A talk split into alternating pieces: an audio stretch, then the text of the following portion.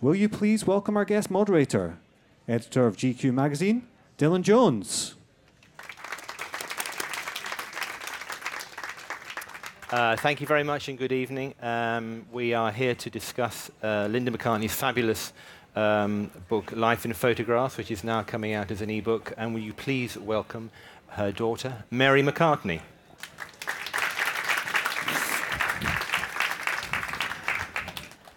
Hi. Good Ooh, evening. Hello. Um, Good evening. As I say, we're here to um, celebrate the uh, publication of the e-book uh, of Linda McCartney's um, Life in Photographs. Um, it's an extraordinary book for those of you who haven't seen it, as it not only offers um, a broad and at times quite detailed uh, overview of Linda's photographic work, but also highlights the ease with which she could capture a scene of perfect domesticity at, uh, at one moment and then sort of wild rock and roll abandon the next. Uh, this is a book that not only contains some of the best photographs ever taken of the Beatles, uh, a book that not only contains pictures of Jim Morrison, William de Kooning, Nico, Frank Zappa, Jimi Hendrix, The Who, and Eric Clapton, etc., but also includes dozens of pictures of her family, including our guest tonight, um, Mary. Uh, we'll be chatting for about half an hour or so, then um, taking some questions from the floor. But before we start, we have a short uh, film, which is one of the many clips that's actually available on the ebook. She would sit there talking to you and we'd be talking about music and so on, so on, so talking about a blues guitarist or something, and she'd just go, and anyway, put her camera down again. Mm. And we go on with the conversation. So you always felt like you were just having a conversation, and you can see that. You see Jimi Hendrix go, Yawning. Mary, um, one thing that's always struck me about your mother's photograph is the incredible intimacy of them. Uh, and in that respect, her photographs were incredibly influential, as at that time, people didn't take pictures like that. No, you know why I think that is is she didn't really know what to do in her career. I think she was quite lost as to what she should do in her life. And then she moved, she went to university in Arizona and she went to a short course and fell into um, this short course and went once, took a roll of film, took the pictures, and had this epiphany of like it kind of photography made her life, and she kind of found herself through it.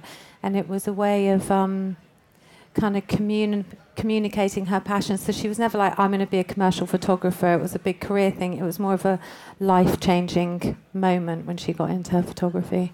We, W- was Yeah. she always taking pictures? You always have a camera From with her. yeah, she was about 21, and her best friend asked her to come and keep her company on this evening course.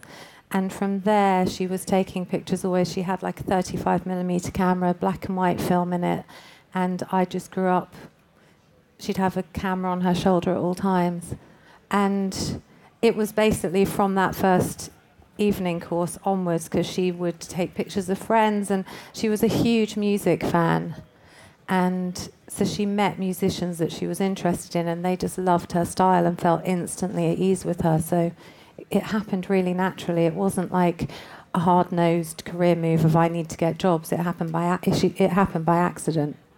But there's, um, there's an honesty about her pictures that, uh, uh, that again, wasn't really expected at the time because most um, uh, music portraiture at the time was quite orthodox. But there was something that was very natural and very sort of, with very, very refreshing. I think there are a few reasons for that. I think she had a real care for the people she was taking pictures of. She, when you look through the book, all the pictures of people that she's interested in, and uh, and there was a real trust element. She wouldn't try and take embarrassing, exploitative pictures of silly moments. She was really relaxed, and she was really fast. So, like Dad said in that clip, you'd just be sitting with her. She'd have the camera, we'd be sitting here, and then she'd take a picture and put the camera down, and then take another picture. She didn't sort of spend hours going around you and making you feel self conscious. So, um, there's a real ease, and I think that because you could tell she cared about her subjects, they really relaxed with her, and they kind of wanted to give part of themselves to her. That's that's the, the, the, thing I was going to mention is that what little I know about her style is that she seems to be incredibly relaxed, almost as though she wasn't there on a sort of official duties in a way, which seemed to obviously make uh, her subjects incredibly relaxed Yeah. too.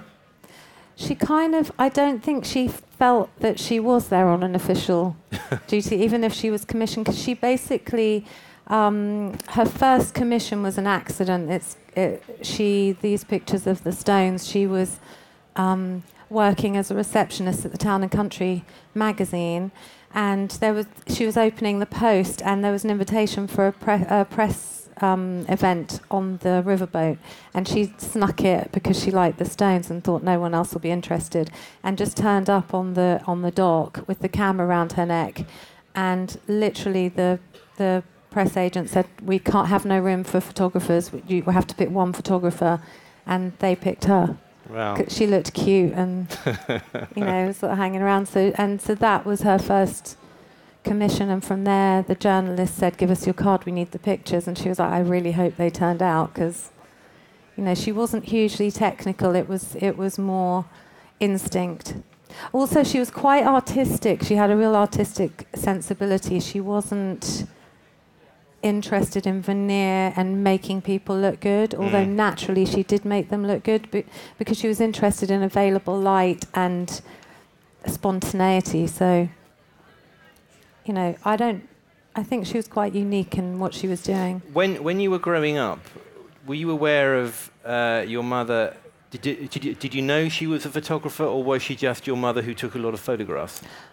She was just taking photographs, except one memory I have is when I was um, like a really early memory, probably about six or seven, was going into her office in Soho and she had a little dark room and I went with her and she was printing.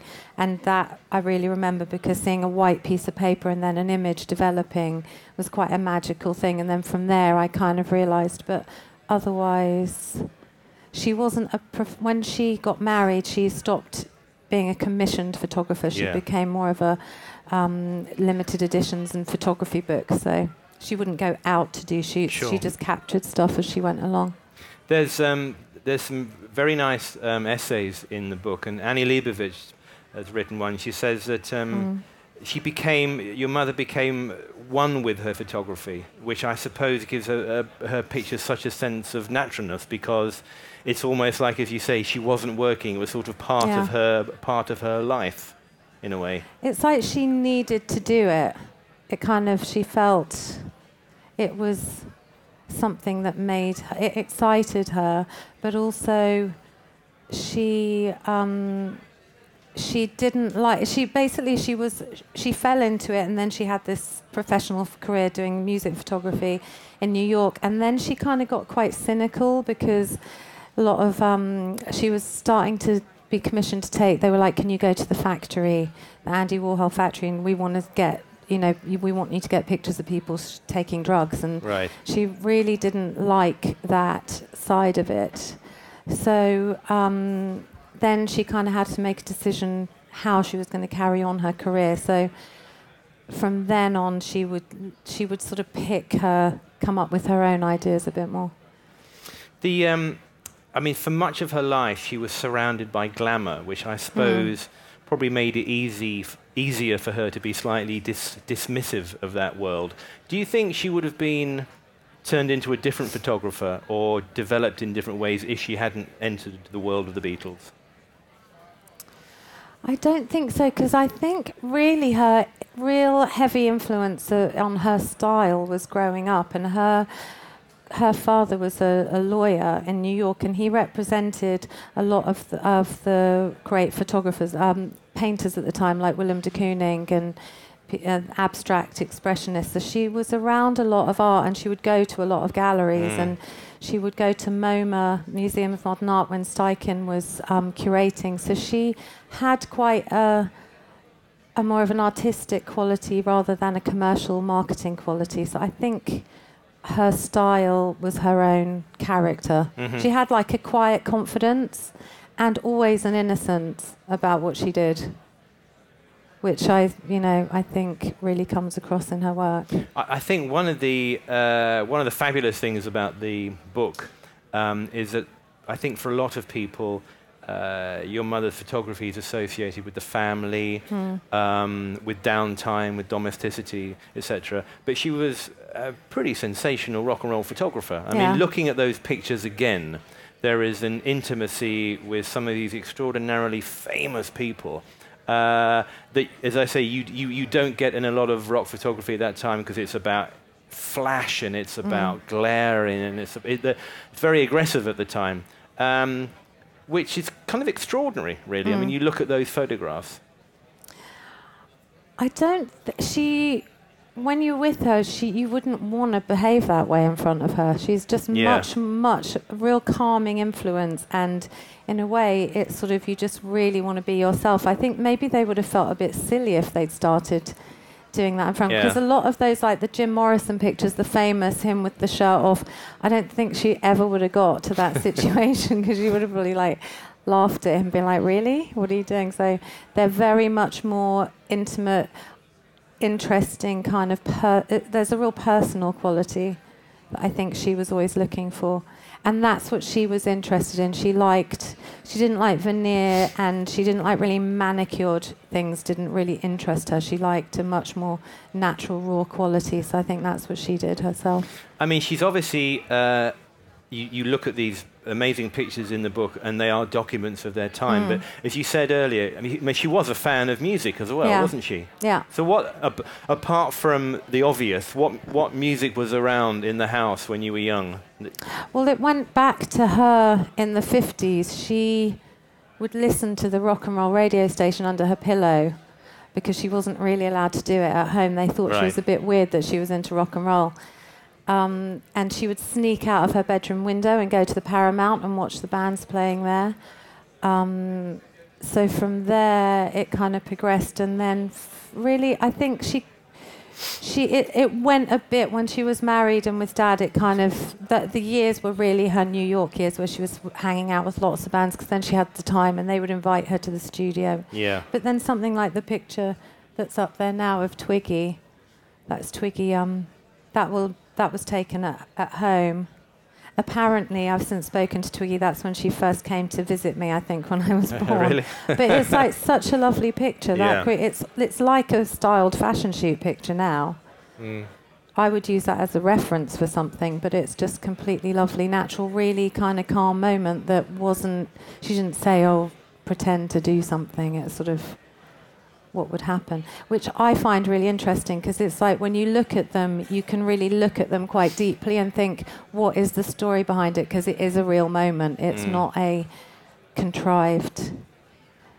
There is a place for that more produced style of work, but her, she really wasn't interested You don't see any of that in the book. There is not one contrived image in the book. If I- she tried to do a, if she, sometimes she'd be asked to do more of a commercial shoot, and she would.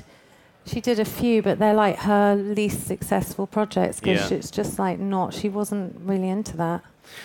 I think profoundly that I would say that that um, both your parents have been uh, extremely adept at celebrating the family, celebrating domesticity, and which is something that this book highlights. Do you think that's true?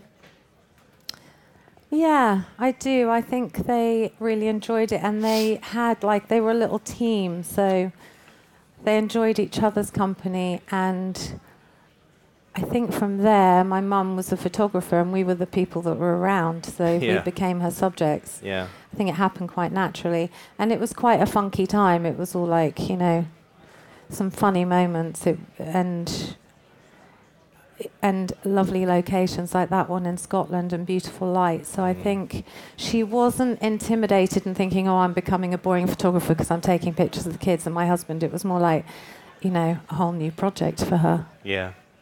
How much of an inspiration was your mother in terms of your own career?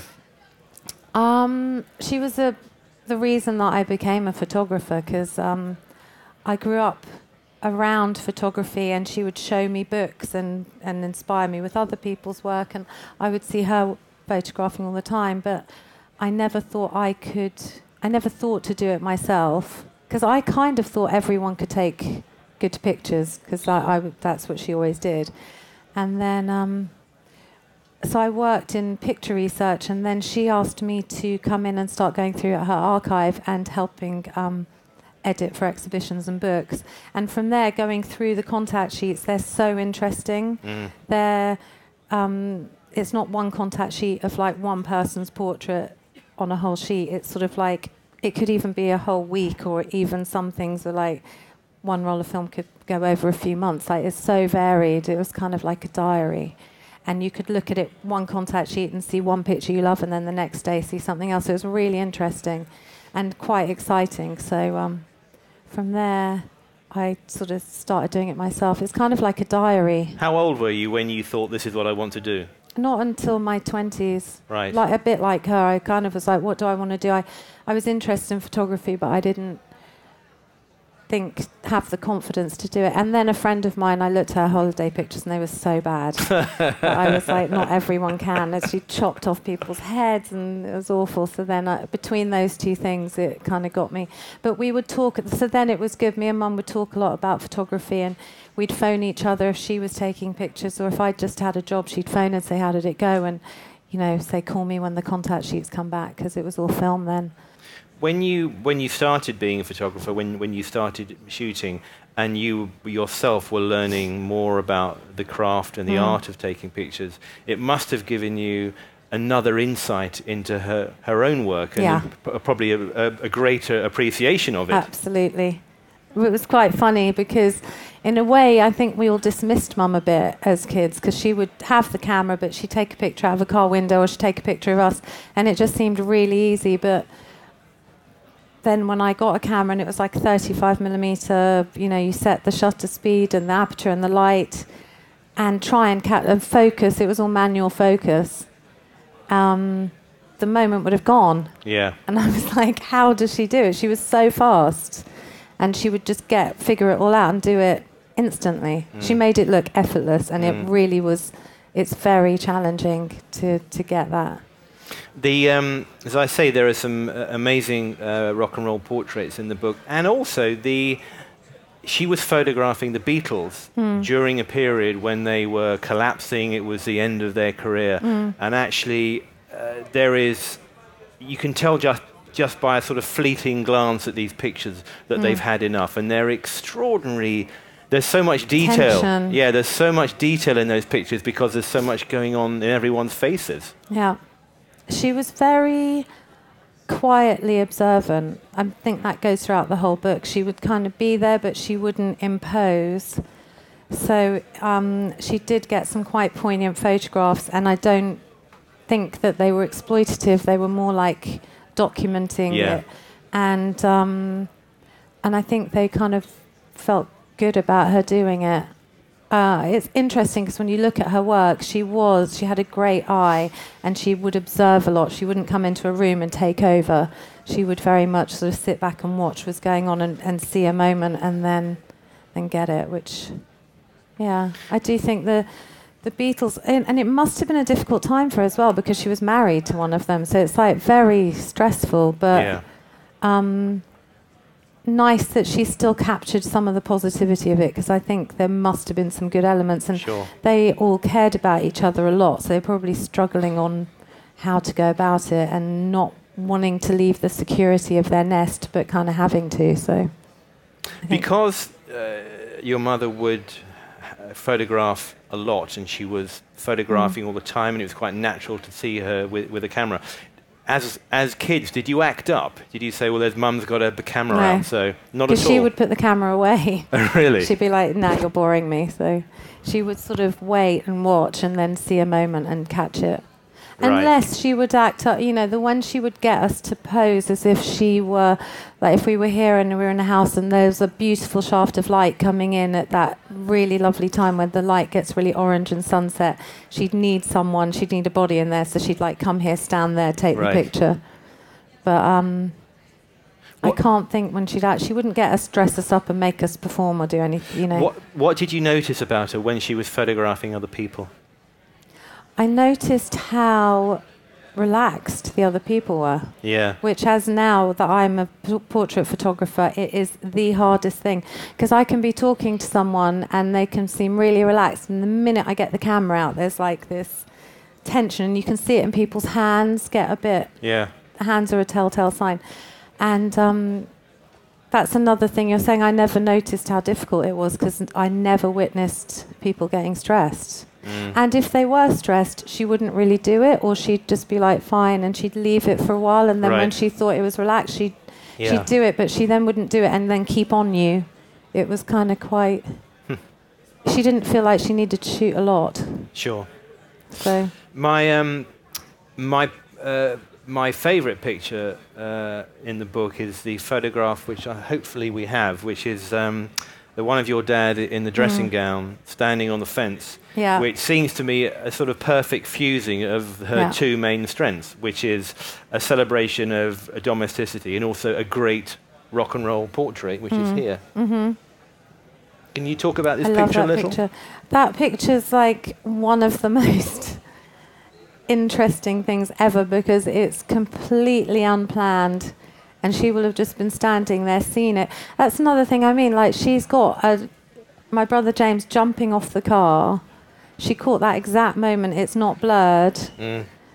Everyone's there. No one's kind of looking at her. She's just out there observing the moment. Even the dog is posing for her subconsciously It's in that almost sort like a, pointed a position. composite, isn't it? Yeah. E- Everything is perfect in that But picture. yeah, and then it will have been completely unplanned, but she will have kind of been out with her camera, maybe looking for something to shoot, and um, and also for me, it's a sweet family photo because that's Scotland where we grew up in the summers, and that fence, Dad used to we used to have competitions on like walking along. It was quite wobbly, and we'd kind of try and see who could get us the furthest along without falling off. So. That's, I think that's why he's up there. Uh, it's a gorgeous picture.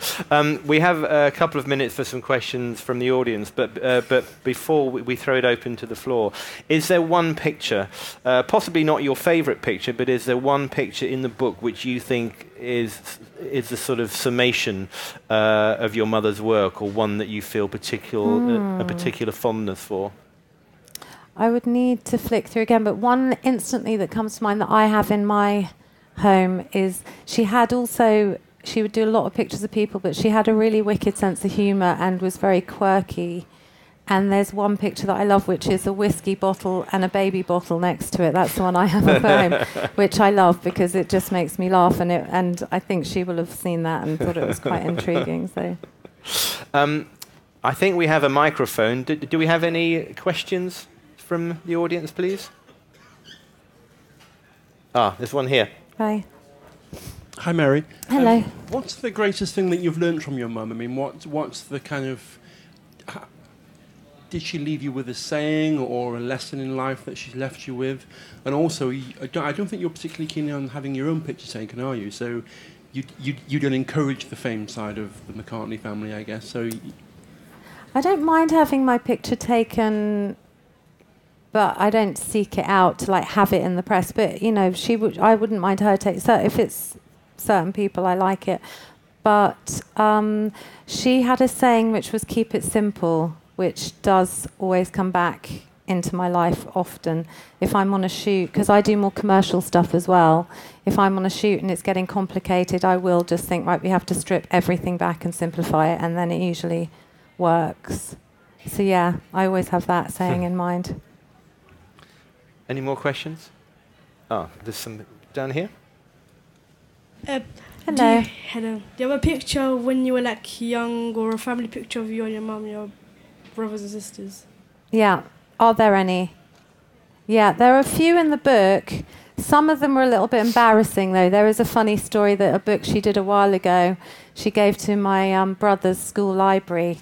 And there's a picture of him peeing off London Bridge, and he was not very happy about that because all his friends made fun of him. But um, generally, after that, she was very, sim- you know, she'd be careful which ones.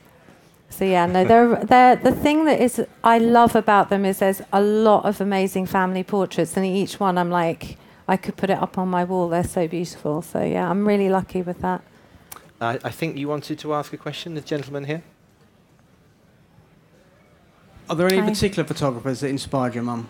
Yes, she um, she went to an exhibition in New York called Family of Man, which I think also was at MoMA, and that re- that had a variety of different photographers, but that really inspired her. It was quite gritty, and there were people like Dorothea Lange who were part of the movement the, the across America when it was part of the. Um, uh, when was you know the, when there was a lot of migration to California, that grapes of wrath kind of time, Mhm. and um, she, I think they really, um, you know, got to her, and and that they were quite poignant. So yeah, that she loved them. But a lot of the classic, Lartigue she loved, who's also one of my favourites now too. That kind of thing. So a lot of the classic black and white photographers. Curtis, who um, Curtis, who took pictures of the American Indians, he did a he catalogued the American Indians in America. So Just one other thing. Given the difficulties of working with film, would she, Yeah. have, would she have approved of working with digital? I think she would have moved into digital, but um, as a f- I I started off in film, and I do find it hard to be really satisfied taking a digital picture. I don't. I can get a picture I love, but I don't actually feel like it feels like a bit ghosty. If I've got a negative, I feel like. So I think she might have been a bit like that too. And she and I had this thing where we'd get excited and say, "Look, let me know when your contact sheets are back," and we'd look through them together. So that element isn't quite there with um, digital. I don't think. Quite it wouldn't right have been too. as much fun flicking no, you're through right. a screen. Quite right too. Um, we've run out of time. Um, thank you very much for your questions, and Mary, thank you very much for coming Thank this evening. It's you. been brilliant. It is a really great book, and as I say, there is lots of added video on the ebook, um, so it's well worth um, looking at. So please, a round of applause for Mary Thank McCartney. you. Thank you very much. Thanks for coming.